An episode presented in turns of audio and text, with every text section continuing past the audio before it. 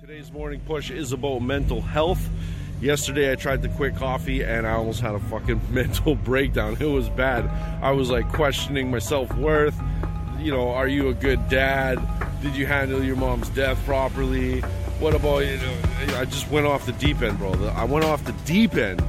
So, you know, for me, my mental health is actually doing okay aside from the coffee because me and my girl, man, we're game tight. We are we're good. We're straight. Our household's good.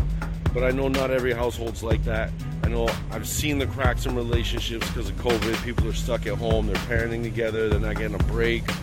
So, you know, try to check in with your homies. You know, have some Zoom calls. You know, get a bottle of wine, call up your friend, drink on camera. Don't go around seeing all your friends right now. It's not good. But let's take care of each other, all right? Love yourself because I love you.